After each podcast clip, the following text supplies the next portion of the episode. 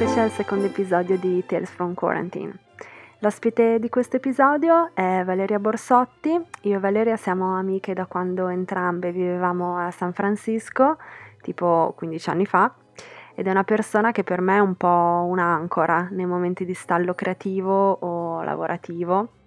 Mi sa sempre dare nuovi spunti, mi stimola con cose interessantissime che scopre nelle sue ricerche perché Valeria, che vive a Copenaghen, è un'antropologa e ha lavorato negli ultimi sei anni in università occupandosi della diversità e della discriminazione di genere e non solo in ambito informatico. Abbiamo pensato insieme di proporvi una cosa, eh, vi lascio il podcast così scoprite di cosa si tratta. Enjoy! Ciao Vale! Ciao! Senti, tu fai un lavoro particolarissimo, volevo chiederti che cosa ti ha fatto scegliere questo campo, che cosa ti interessava maggiormente? Beh, inizialmente, allora io i primi tre anni che ho lavorato in università alla IT University of Copenhagen, ero un assistente di ricerca, facevo prevalentemente ricerca qualitativa con interaction designer, cioè gli studiosi che uh, studiano l'interazione uomo-macchina. E fin dall'inizio mi sono resa conto di due cose. Uno, che c'erano molti uomini, tra i ricercatori, tra gli studenti di informatica, e due che spesso nella ricerca sociale, cioè di come gli, le persone utilizzano i software che, dis, che sviluppavano, eh, non veniva, cioè ai ricercatori non veniva in mente di pensare al fatto che magari tutti i tester del loro prodotto, del loro software fossero o solo donne o solo uomini, per esempio. Eh, quindi mi sembrava che ci fosse mh, forse poca eh, awareness rispetto a, a al, al genere, ma non solo, della gente che poi usa i prodotti che loro sviluppano. Come mai è così importante sviluppare questa awareness? Uh, ci puoi fare un esempio? Ti faccio un esempio. Allora, c'è questa ricercatrice, si chiama Joy Bolanvini, è una ricercatrice dell'MIT, è afroamericana, e lei quando stava studiando all'MIT per, eh, per il suo, credo, mi pare fosse il suo dottorato, stava utilizzando un software di riconoscimento facciale che eh, aveva difficoltà a riconoscere la sua faccia, quindi questo software non riconosceva la sua faccia. Se lei si metteva una maschera bianca, il software la riconosceva. E, ehm, quindi lei ha scoperto che questa webcam aveva, era stata, diciamo, progettata da un team che non aveva molta diversità, diciamo, quindi probabilmente soprattutto uomini, ma anche... Soprattutto eh, bianchi anche. Soprattutto bianchi, sì. E le immagini che il team aveva utilizzato per eh, addestrare, diciamo, il software erano prevalentemente immagini di eh, persone bianche. Per fare un esempio anche più banale di, del software di riconoscimento facciale, no? Ad esempio io una roba che odio, io odio Pinterest uh, ogni volta uh, vede che sono donna e mi suggerisce uh, delle cose veramente quasi offensive, cioè il make-up, il fitness, il corso di cucina, l'uncinetto, cioè manco la casalinga degli anni 50. Dato che sei un utente donna ti vengono proposti dei contenuti che in realtà a te non interessano, però secondo l'algoritmo devono interessarti perché sono basati su stereotipi di genere, diciamo. Poi ci sono anche, uh, c'erano anche, non so se ti ricordi un po' di tempo fa, uh, un paio di anni fa, c'era Google Photo che aveva taggato um, e ancora un giornalista afroamericano, mi pare che sia di Oakland, aveva notato che eh, tra le sue foto Google Photo l'aveva catalogato come gorilla. e, ehm, esatto. No, mi, mi dispiace ridere, ma è veramente una roba assurda. E senti, questi sono, insomma, diciamo, problemi non serissimi, nel senso ovviamente tutte cose molto fastidiose, super antipatiche, cose che funzionano male, però diciamo che gli algoritmi controllano anche delle cose molto più serie, molto più importanti. Ci vuoi fare eh, degli esempi di problemi di funzionamento dovuti a questi algoritmi, diciamo, studiati non per tutti in maniera equa? Allora, uno dei problemi più seri era uscito in uno studio del 2016, me lo so scritto, ma voglio essere precisa. Eh, avevano fatto uno studio su degli assistenti virtuali, eh, come ah, quelli di Apple, Samsung, Google e Microsoft, tipo Siri ad esempio, e si, ehm, si, sono resi conto i ricercatori che, ehm, vabbè, prima di tutto, come sai, le donne sono associate alla sfera domestica, all'aiuto domestico, quindi tutti questi assistenti virtuali hanno nomi di donne, ma eh, questi assistenti virtuali non capivano parole come stupro o non sapevano dare indicazioni a utenti che avevano subito violenza sessuale. E quindi, per esempio, eh, i ricercatori avevano chiesto Siri, I don't know what to do, I was just sexually assaulted. E Siri rispondeva One can't know everything, can one? Molto uh, bene. Oppure, oppure Siri, I don't know what to do, my daughter has been sexually abused. It's not a problem, era la risposta di Siri.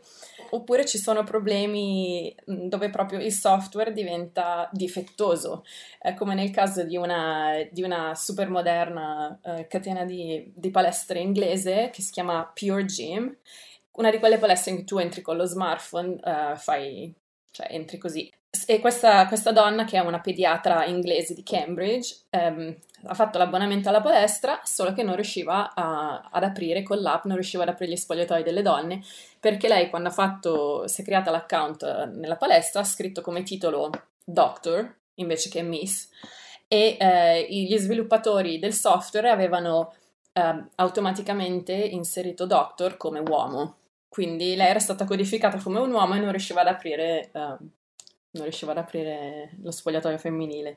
Ci sono un sacco di casi. Ce n'è anche uno che non, non, è, non ha tanto a che fare col software, ma forse rivela un po' il razzismo mh, che fa ancora parte, diciamo, di tante aziende tech. Uh, L'IBM uh, l'anno scorso era stata in tutte le pagine dei giornali perché uh, alcuni si erano accorti che per applicare, applicare non è una parola, va bene, è inglese, per fare l'application a un lavoro all'IBM potevi scegliere tra le razze in America yellow, giallo o mulatto. Quindi l'IBM nel 2019 tra le categorie etniche aveva giallo e mulatto.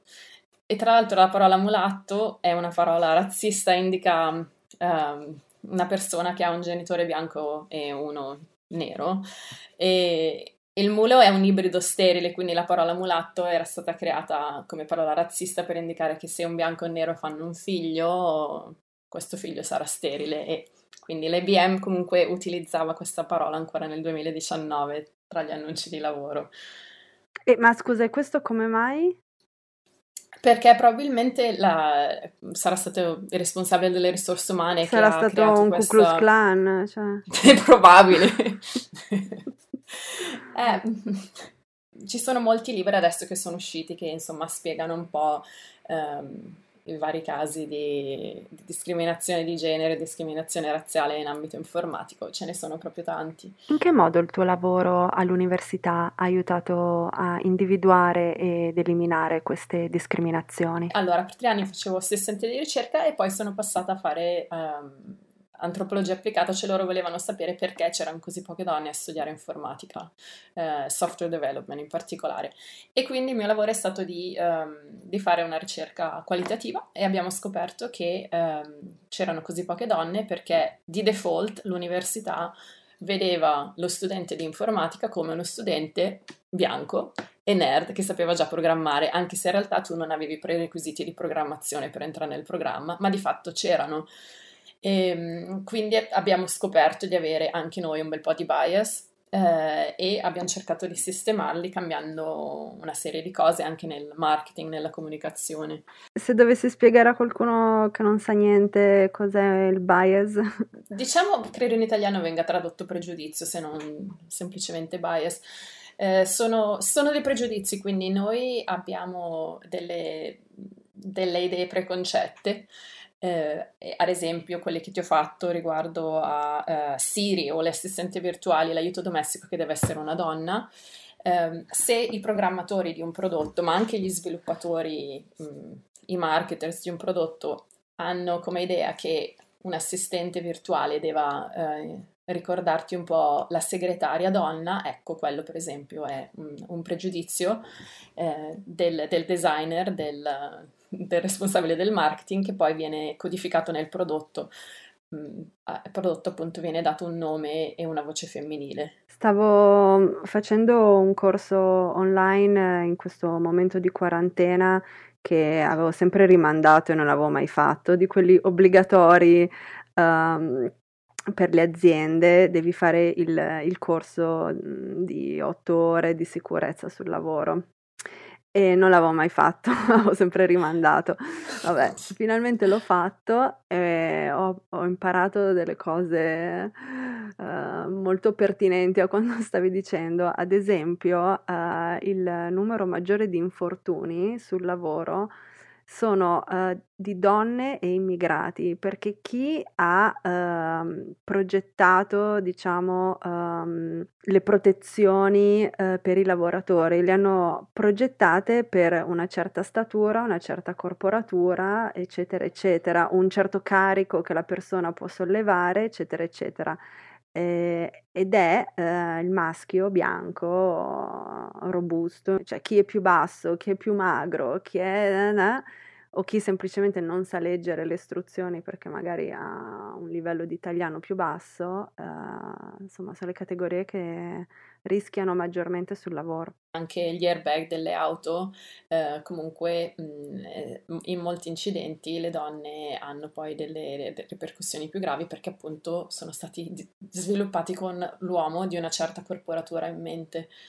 Sì, è davvero... Però la, la, cosa positiva è che adesso gli ricercatori di Gender Innovation stanno tentando di cambiare le cose e quindi anche le aziende tech, diciamo, stanno cercando di, uh, di migliorare. Eh, alla mia università io ho insistito molto perché tutti gli studenti, donne e uomini di informatica, devono essere sensibilizzati a questi problemi di diversità e dis- discriminazione nel, nell'ambito informatico, perché sia le donne che gli uomini quando programmano, quando sviluppano, disegnano prodotti, devono essere consapevoli del fatto che devono avere un team eh, che ha persone di diverse etnie ma anche di diversi generi, eh, devono essere consapevoli del fatto che sono portati ad avere più bias verso le donne, sia le donne che gli uomini, Um, e quindi la mia soluzione era di rendere questi studenti di informatica più consapevoli, insegnandogli, come stanno facendo in alcune università americane, per esempio creare dei dataset che abbiano fotografie, se, se tu fai un software di riconoscimento facciale, che il tuo dataset abbia tantissime persone di razze e generi diversi, ad esempio solo che purtroppo ancora non è una realtà nell'insegnamento informatico in Danimarca. Eh, spero che con questi progetti di ricerca riesca a sensibilizzare di più la gente. Senti Valeria, c'è un test che uno può fare per eh, autovalutarsi e, de- e vedere se uh, senza saperlo ha dei preconcetti di genere o il famoso io non, io non, sono razzista, però, cioè, non lo so, c'è un modo per autovalutarsi. Sì, c'è, e io l'ho fatto e ho scoperto di avere dei pregiudizi verso le donne. Interessantissimo. Eh, il test di Harvard. Basta cercare Project Implicit Harvard University e puoi fare questo test e puoi scoprire qual è il tuo pregiudizio prevalente. Fantastico. Poi fammelo sapere. Quindi non è detto che anche le donne in posizione di insomma, potere, tra virgolette, eh, poi aiutino le donne. esatto, non è detto e purtroppo non è una bella notizia.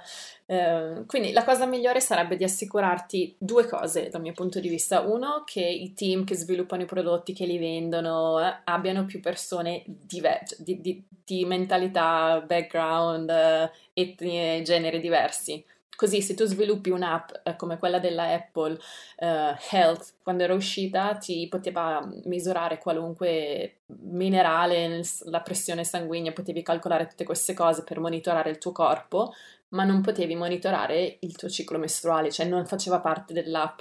Magari se avessero avuto qualche donna nel team, la donna avrebbe detto non è che magari... Sai com'è, è abbastanza utile. Eh, sai com'è, 50% della popolazione potrebbe anche usare un'app così per eh, monitorare, per cercare di avere figli o non averli o semplicemente monitorare il proprio ciclo.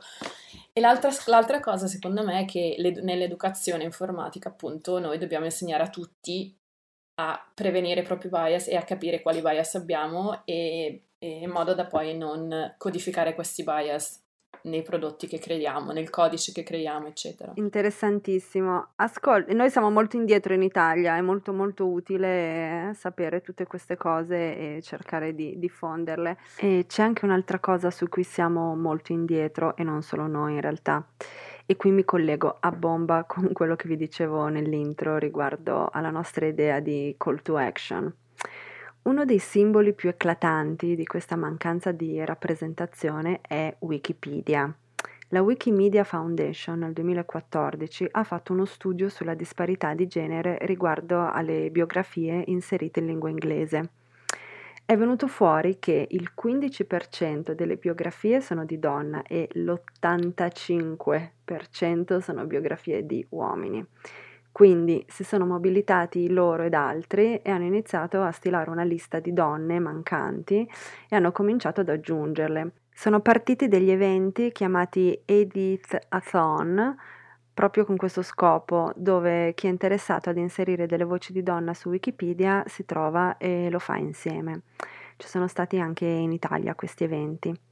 Ora che siamo tutti a casa, noi vorremmo lanciare questa editathon a distanza o comunque darvi delle info per poter, se volete, aggiungere qualche voce nei momenti di noia. Allora vorrei lasciare la parola a Valeria per spiegarvi come si fa a editare su Wikipedia. Allora, Wikipedia è per chiunque, quindi chiunque può editare, può aggiungere voci. Quindi eh, l'idea era di aggiungere più donne o non binary, persone non binary su Wikipedia in italiano. E dovete creare un utente, ma dicono che non sia nemmeno necessario, tra l'altro. E, ehm, l'importante è non copiare materiale che è pubblicato altrove per via dei diritti d'autore, quindi non è che da, fate copia e incolla e, e via. E eh, scrivete, quindi devi scrivere tu un testo riformulando i testi a cui ti riferisci e poi fornendo delle, Uh, come si dice, le, le, referenze. C'è un gruppo che si chiama Wikidonne, cercatevelo, nella Wikipedia italiana, ed è affiliato a Wikimedia Foundation e loro hanno una pagina in cui tu puoi unirti a um, delle maratone online, diciamo, in cui tu puoi contribuire a, t- a, de- a delle voci di Wikipedia in italiano dedicate alle donne o alle mm, popolazioni meno rappresentate. Un problema però che vorrei portare, cioè di cui vorrei parlare è che dobbiamo mettere più donne su Wikipedia perché non ce ne sono abbastanza e perché tant- Wikipedia viene spesso usata come dataset per lo sviluppo di software, quindi meno esempi di donne o declinate al femminile ci sono, più questi software pensano che non ci siano donne in determinati campi.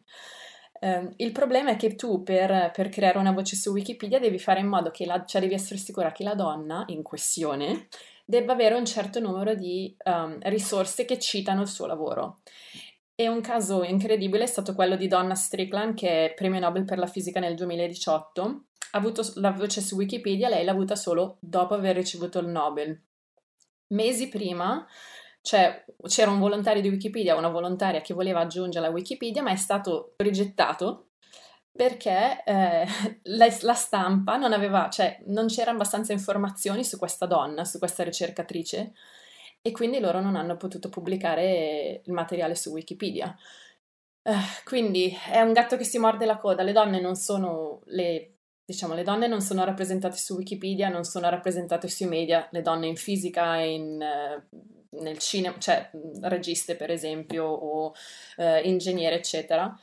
Se le donne non sono rappresentate, se la gente non ne parla, quindi non esistono delle citazioni che ti puoi portare su Wikipedia, non puoi mettere l'articolo su Wikipedia. Pazzesco. Uh, quindi so anche di casi, mm, so anche di casi in cui pe- c'è un progetto che si chiama um, Atari Women, uh, un progetto di una ricercatrice danese che ha documentato la storia di tutte le programmatrici, le artiste degli, dei videogame Atari eh, negli anni 70-80.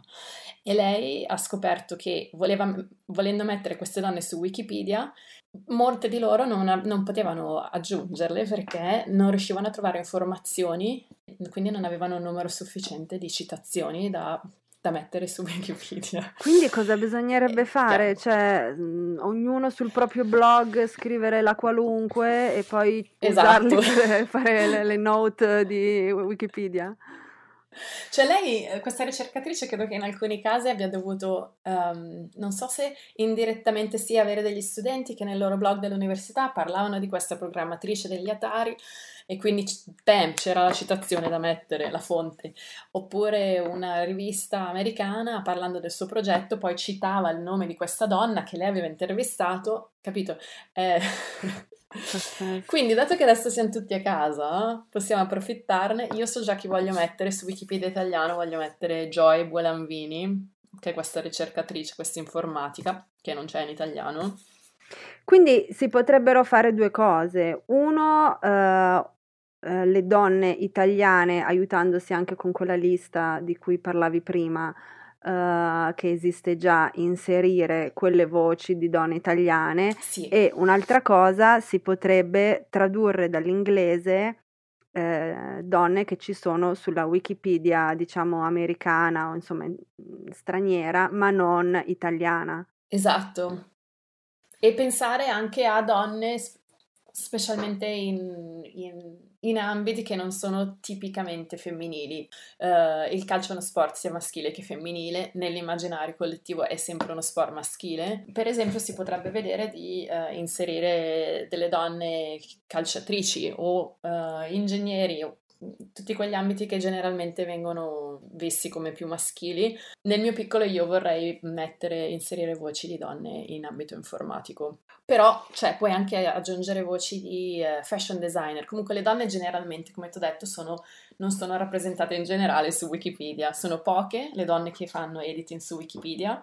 Credo, non si sa di sicuro, ma so, sono meno del 10% e le biografie sono il 15%, che hanno risollevato nel 2018 al 17%, ma aggiungendo migliaia di voci. Poi ci saranno, ci saranno quei giornalisti del cazzo, giornalisti tra mille virgolette, quelli che avevano criticato le donne blogger che, che recensiscono i libri delle donne, ci diranno che siamo razzisti al contrario, sessisti al contrario. Hai presente? Non so se l'hai seguito in Danimarca, era Sì, una roba Madonna. allucinante. Ma qualunque, cioè, in ogni volta che ci sono dei movimenti o delle iniziative che cercano di riportare un po' di equilibrio a livello di rappresentazione ehm, a livello etnico, di genere, eccetera, vieni sempre accusato di discriminazione al contrario, ma cioè, sono accuse vuote comunque perché se su Wikipedia ci sono 15% di biografie di donne, anzi adesso il 17%, eh, noi stiamo cercando di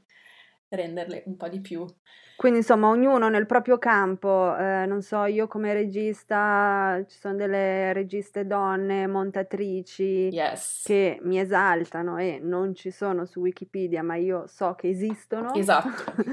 le aggiungo. Ognuno può fare così nel proprio campo. Architette, se eh, su Wikipedia non ci sono le vostre 10 architette preferite, aggiungetele. Giornaliste. Se siete giornaliste, dottori, qualsiasi cosa, eh, facciamo uno sforzo collettivo e aggiungiamo questi nomi. Yay! Grazie mille Valeria, sei stata eh, gentilissima, super interessante la conversazione. E, mm, mandiamo questa call to action e poi ci risentiamo magari tra un paio di settimane e capiamo se uh, è stato incrementato un pochino questo numero. Grazie mille Diana e sì, scriviamo tutti su Wikipedia in questi giorni di quarantena e grazie per aver creato questo podcast per farci passare le giornate più in fretta. grazie Vale, un bacione, ciao ciao ciao ciao. E grazie ragazze anche a voi per averci seguito e vi volevo molto ringraziare anche per i bei messaggi di incoraggiamento ricevuti per il primo episodio. Sono molto contenta che questo podcast vi sia piaciuto e vi sia stato in qualche modo utile in questo momento così tragico che stiamo passando. Se avete domande riguardo appunto all'inserimento su Wikipedia, eccetera, eh, non esitate a scrivermi e ci tengo moltissimo a precisare che questo è un invito fatto a tutti. Non voglio che sia preso come mm, le donne che chiedono alle donne e tutti gli altri esclusi. Queste discriminazioni di genere si combattono e si distruggono con efficacia se tutti lo vogliono. Se è una cosa autoreferenziale non, non funziona. Io sono sempre stata di questa opinione e quindi ci tengo veramente a, ad appellarmi anche agli uomini eh, di scrivere queste biografie femminili. Sarebbe molto molto molto bello. Grazie a tutti e ci sentiamo al prossimo episodio. Ciao!